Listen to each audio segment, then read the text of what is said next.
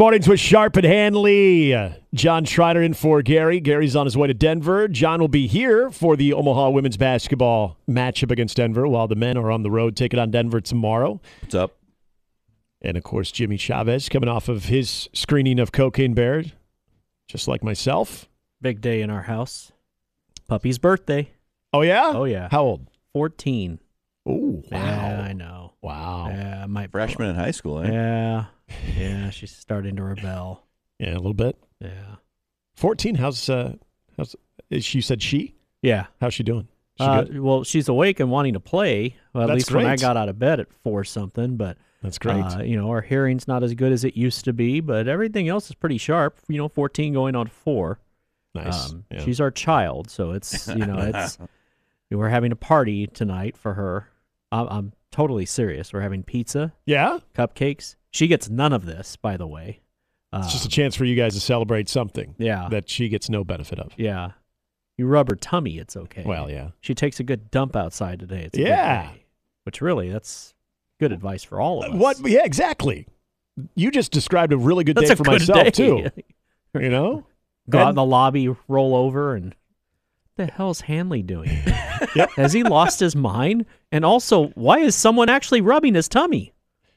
You know, there is something. Uh, therefore, uh, ask us anything next week. Have you ever had to um, go number two outside? Yeah, you ever been camping? I mean, I Have have. ever been and- and- tailgating and and the line's too long? exactly. I have been camping, but that's not when it happened.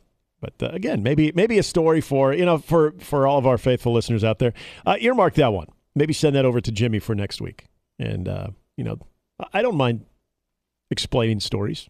I don't mind telling you about that. But uh, yeah, there's a moment that uh, let's just say involved armor all wipes. I thought you Put a going to little say. shine on that I thought you were thing. gonna say armor hot dogs. I was like, Well- wait, that's how you arrived at that. That would make sense too. But um, Now, yeah, did you use the armor wipes before to make it come out a little better, or uh, you know? no, I'm uh, no, I'm ashamed to say I didn't. Mm-mm. Mm. Nope. Let's just say You didn't uh, use the three seashells. Well, nope. No, I did not. Let's just say I had a burning sensation for the next couple of days, and it had nothing to do with wings. Anywho, Good uh, morning, everybody. hey, This how's is- your This Friday? is apparently the poop show. It's a feel good Friday. That poop show. that unfortunately did not feel good. Hey, but it's a if feel good USC Friday. can talk about poop, so can we. yeah, you know what? Hey, look, everybody does it. Okay, why, why are we There's a- trying to why are we there's a trying to act like we're above it? There's a everybody book does it. about that. There is. Sometimes it hurts. It's okay. Uh, Nebraska taking on Minnesota. Speaking of hurting, the Minnesota Golden Gophers are They're hurting. They're hurting bad. Kind of a Um, segue off the poop talk to their season has been. Yeah, poop. their season's kind of poopy. Uh, I, I, I'm curious. So, will Ohio State catch them Hmm. with the longest losing streak? Because right now you've got Ohio State who has lost nine straight. Minnesota has lost 11 straight. And uh, Jimmy, as as Sharpie was laying out sort of the the circumstances that Nebraska will entertain tomorrow afternoon at Pinnacle Bank Arena, you said, "Uh oh," and I'm paraphrasing. You might have said more than that, but I was thinking the exact same thing. The reason I say "uh oh," Well, you're getting. I've I've learned. I mean, it's not like I'm that much of a stranger to this place, even though I'm new here. I mean, I I know Nebraska ball history enough to know you're going to get my hopes up here. Yeah. Getting me excited, and then we're going to come back Monday and be like, "What the hell happened on Saturday?" A- And Nebraska, they pulled that at the end of last year, where uh, I will still dub them as the senior day wreckers. They ruined Ohio State and maybe more importantly, Wisconsin's senior day by upsetting both teams on the road. That was exciting. And you felt like as they're going into the Big Ten tournament, they were riding a wave of momentum that we were kind of under the impression of, hey, better late than ever for, for Fred Hoiberg and for this team. And they took on Northwestern in the first half of that game. Nebraska looked really good. So again, you're thinking, oh, this is more than just sort yeah, of. Yeah, they're a- like Ray Jackson against Chong Li. He's like jumping up and Yeah, down. It's were. over. yeah, I got him. saying Nebraska, Nebraska, like Jackson, and then all of a sudden Northwestern gets on one knee. They stand on both feet, And then it was a big kick to the face, and the rest was history. And Nebraska with another early Big Ten exit. Gosh, any- right, anytime, Frankie. anytime we can make Nebraska basketball comparisons to the great cinematic adventure of Bloodsport The great family classic. of Frank Dux. You know, uh, that movie has something in common. Okay, with USA. Bear, Yes. based on real events, Oh, yeah, but yeah. not really. Yeah, the Kumite. Yeah, you're right. So I I am nowhere near the mindset of, yep, chalk it up as a dub tomorrow. What Nebraska has done, led by a very fun and energized and productive Keisei Tominaga. And we talked about the likability factor yesterday, which again, if you can't give me an NCAA tournament team, at least give me some likability. And this Nebraska basketball team, probably more so than any team that Fred has coached, is the most likable. Given the injury situation, I mentioned this yesterday too. Seeing the guys like Bandoumel and Gary on the bench still highly engaged with this team, that's cool. It, it, it just it gives you a glimpse of a team that, despite the struggles and the losses, has at least a solid culture, or at least better than what we've seen in years past. Those are all positives. Eh, Watching the way that even CJ Wilcher, to an extent, is playing and giving you some quality minutes. I mean, I know a lot of the a lot of the conversation it starts with Keisei Tominaga. Then you see the emergence of Sam Hoiberg. Like, look, all these things are great stories. Fred Hoiberg seems to be doing his best coaching since he has put on the red polo at mm-hmm. Nebraska. But are we in the mindset of, oh, yeah, they got this? Tomorrow against the Minnesota team that nobody would blame them if they are getting beat in the first five minutes, decide to just pack it up. For one thing I know, no matter how bad of a college basketball team you are, 11 games is a lot of consecutive losses to where you know it and I know it, John, you're due. And Nebraska is not such Ooh. a force that ah, doesn't matter because the talent on the floor will just be so overwhelming to Minnesota that they have no shot. Because you and I also both know, especially with the injury situation, that is not the case for Nebraska. They're not going to overwhelm Minnesota with talent. Now, the good thing for Nebraska tomorrow is And that's what makes it scary. Pinnacle Bank Arena. Nebraska is a different team at home. The fans are in love with this team. They'll show up. Wouldn't shock me if it's a sellout. And what did Gary say? 600 tickets were remaining Yeah. a couple days ago? Yep. This team feeds off of it. But I think for the first time when it comes to an actual game, going into a game, first time in a long time, there's pressure because they're There's supposed ex- to win. Expectation to win. Exactly. They're supposed to win. When can we have said that? We're contenders now.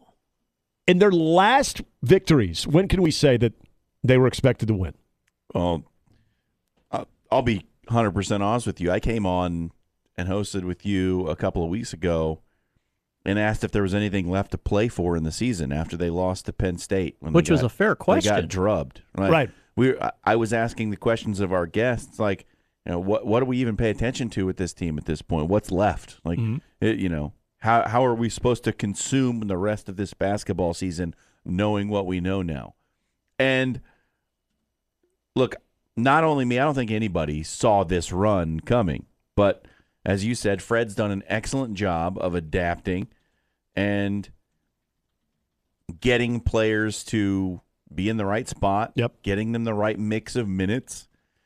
And he, he's found something with Keisei Tominaga. He's got five straight 20-point games. Mhm. I, I will again ask, where was that earlier in the season? But that's and you not know the what? discussion you, for now. You were the one who brought that up, and I will give you credit because now I, I, I have myself maybe wondering the same thing. I, I still I love the fact that he's taken advantage of the opportunity he has. But sure, I, I I think it will become more and more and more of a fair question as if he continues this all the way, you know, into the Big Ten tournament. it does feel like one of those spots where it becomes same old Nebraska mm-hmm. basketball, though, right? Like they start to get your hopes up, and then there's that ultimate buzzkill moment. Right. It it feels like that could be the situation. Here's why I don't think it's going to happen this time. Oh, good. I'm glad you said that. Thought I was This thought I was setting up a stage where you're like, yeah, I, th- I think they're gonna get upset. Like last season, when you look back on last season, did it ever really feel like Bryce McGowens was here? Did it did it truly feel like he was a part of Husker basketball? I it didn't to me because they weren't good enough for it yeah, to matter. Yeah, I, I think that's exactly why. So it it didn't feel like it w- it made a big difference that Bryce McGowens. Right, and not to discredit Bryce McGowan's. It wasn't No, like he was no, a no, prima no. donna and he was all about himself. But yeah, But no, I, I hear what you're feel saying. like Nebraska had a five star player on the it roster. just wasn't a very likable team last year. And, Right. and that's not to say like, oh, these guys were bad dudes, but it just it yeah, it was And it, it was partly down to the style of basketball they were playing. Yep. It was not pretty. It, it it didn't make you feel good about any game because they could turn in any sort of performance on any night, right? Mm-hmm. Like they might go out and and shoot the lights out and run up and down the floor and they might go out and turn it over 20 times. You just didn't know. I feel like the team now, where they are with the way Fred is having everyone play, they're locked in on defense. They're committed to a style. They, you know, they get their half court sets. Keisei can shoot. Dump it inside to Walker. Sam Hoiberg's playing out of his mind on the defensive end. Mm-hmm. Like the way this team plays, it feels like a solid identity. They know what they're supposed to do and they know how to do it. And the style is adapted to the strengths of the players. That hasn't felt like it's been the case in the past. So if the big letdown comes, well, we'll say same old Nebraska, but I don't think it's going to because of the way they're playing. And if Fred can get this team playing a defensive style with their top two defenders injured into the NIT, stone cold lock, he should be back next Uh, and I think he already is. They could go. Dare I even say they lay an egg tomorrow? I, I think he's back, and and I think that obviously there's the financial impact of it, but I I think Trev, without saying he's back, talking about the undeniable progress, and remember that came right before the loss to Michigan. It was right after the Penn State loss, but remember before the Penn, I'm sorry, the Penn State win, they had lost four in a row, then beat Penn State. Then before the Michigan game, Trev comes out and talks about undeniable progress. Then after that, after they lose to Michigan, they win three in a row, including three wins. I, I would say two wins against legitimate NCAA tournament teams and Wisconsin, who is on the bubble. The part about this team that you bring up, though, that I think is is valid, and that is an identity with a team when you're so limited on who you can actually play. I think it's kind of I don't want to say easier, but I think you can get to a conclusion a lot quicker because there's not a lot of variable change. And that's one of the problems I think we've seen with this team in the past couple of years where you would get to February and there would be no clear cut identity because you saw all these different combinations still being used. Some guys were healthy scratches and then they'd be in the starting lineup the next game. Like there was just no real consistency to not only your starting five, but also your bench rotation and how you wanted to use guys.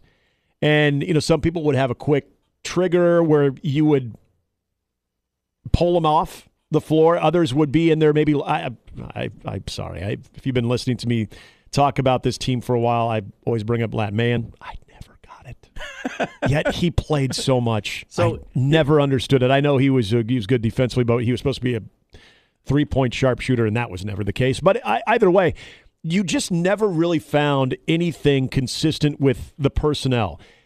It's funny this year as you eliminate two major contributors to this team due to injury, you have found a little more consistency. Now, the starting lineup has, has kind of been altered at times, but you're seeing guys playing out of necessity. Sam Hoiberg had to play out of necessity. Keisei Tominaga's minutes had to go up out of necessity.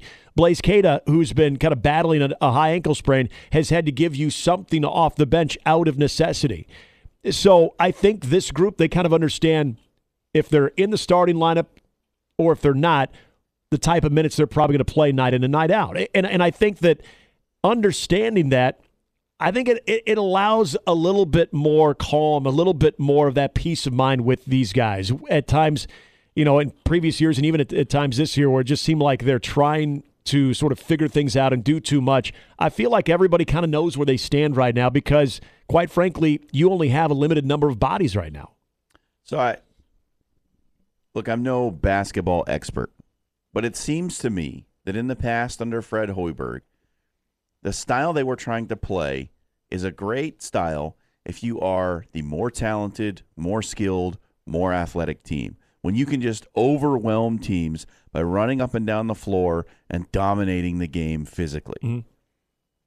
The problem was, I don't think Nebraska had that team. They were not more skilled, more talented, more physically dominant than many of the teams they were playing in the Big Ten. Yet they were trying to play as if they were, Yeah. and it wasn't working. Now, you have a team right now that you can look at and say, okay, this team is not going to physically dominate anyone in the league. They, they just won't. They're not necessarily more talented than any of the teams they're going to face. So they have to play in such a way as to maximize what advantages they do have. And when you can get to that, that's how teams from smaller leagues, when we get to the NCAA tournament, that's how they knock off the big dogs. Yeah. They play to their strengths. And it's taken Fred Hoiberg a few seasons to recognize that there's going to have to be a certain way you mm-hmm. play when you coach at Nebraska to be competitive. Getting out, running up and down the floor, playing high flying basketball, probably not going to work until you build something, right? You got to win first, then get the athletes in, then you might be able to play that way. But for now, look, you got to grind it out. You got to Yeah. grind out wins. Do it however you got to, but maximize the strengths of your team. And I think he's done a great job since losing those two players of Yeah. doing that. And I think that's what's probably more than you know the recent winning streak is standing out when it comes to evaluating Fred going forward. Is amidst all of that, you've seen Fred's coaching chops, and I don't think if you if you ever felt like well Fred doesn't have it, I don't think you you pay close enough attention to Fred Hoiberg as a basketball mind. I mean, he has it. I just think it- it's been sort of caught in between philosophies of what he wants to do and what they probably need to do. And, and Fred has shown that ability to adapt to what he can get out of this team. And look, it's it's the most overused, most cliche thing, especially as we get into, as you pointed up, you know, teams that make some up, have some upsets. Whether we're talking about conference tournament play, whether we're talking about end of the regular season, or in the NCAA, if if you're a team that is fortunate enough to make it, it's team basketball. Again, I, I know that's cliche and overused, but that's what Nebraska's doing right now. You know, there is a very good one-two game between Derrick Walker and Keisei Tominaga, but you got Sam Griesel, who for the most part makes pretty good decisions. Is Sam Griesel limited compared to some of the guys that he's going up against night in and night out in the Big Ten? Yeah, but he's adjusted extremely well. He knows that. He plays around that. Uh, you know, even a guy like Jamarques Lawrence, who started to find where he needs to be on the floor, where he can best impact you offensively. Uh, You know, everybody seems to kind of know their role. I mean, we've even seen CJ Wilcher do a better job of taking care of the basketball.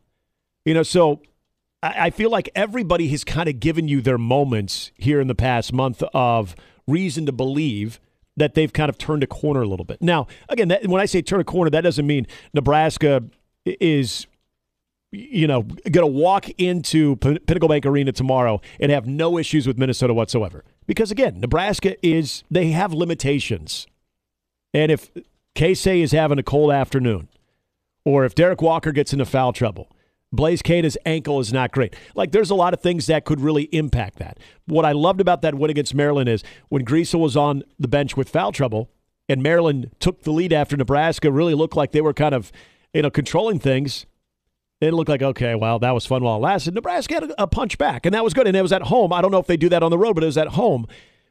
If you can win tomorrow, John, think about Tuesday night against Michigan State that being the Pinnacle Bank Arena, knowing that if you could if you beat Minnesota, you're going to be over 500 and a chance to beat a Michigan State team that could help you in the net rankings, but could also put you two games over 500, then all of a sudden you start to look at the path ahead. I think Iowa's going to be a very tough matchup on the road on the 5th at Carver Hawkeye, especially with what Nebraska did to Iowa in the meeting at Pinnacle Bank Arena.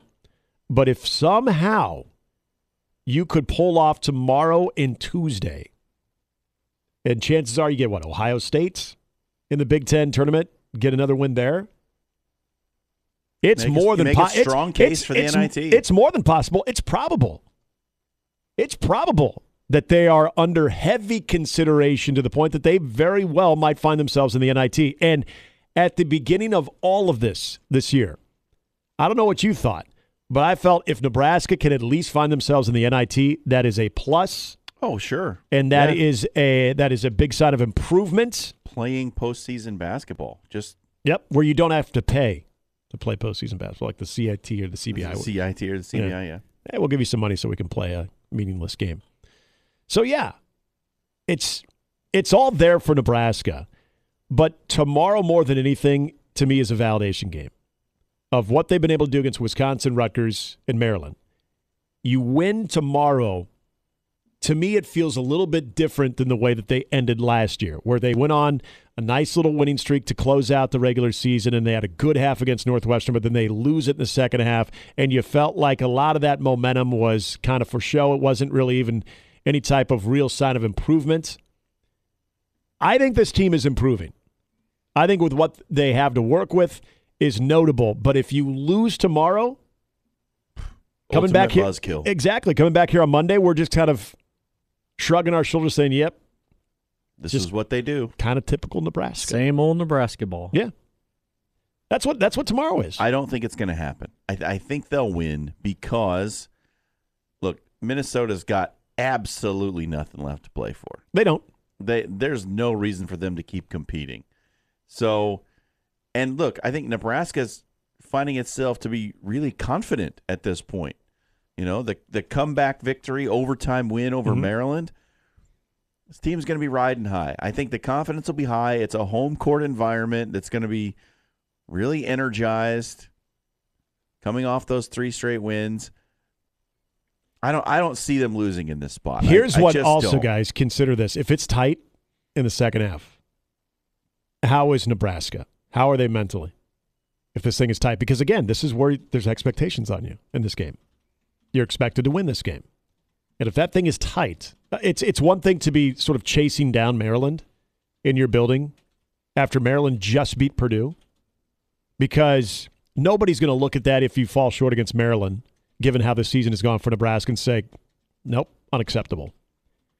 If this thing is tight, say you're holding on to a one possession lead or you're down by a possession inside the final media timeout, what does this team look like? Do they look like a team that's confident in the work that they have put together this past month, or do they start to feel for the first time in a mm-hmm. long time that type of pressure against a team that they should beat? Again, it's Minnesota, Nebraska. In the college basketball world, nobody cares. But No. here, there's a a- lot to take away from tomorrow in how Nebraska handles their business. in the larger perspective of the sport, it's a meaningless game. yeah. It's two teams that are going to be playing on yeah, the opening game day's not going to be there. No. This is this is two teams that are going to be playing on Wednesday. And both In the Big Ten in tournament. the bottom third of their league. Yeah. Yeah, Nantz and Raftery aren't doing this game. But from an, an evaluation of where this team truly is, might be Kugler Nebraska? and Paw. I don't know.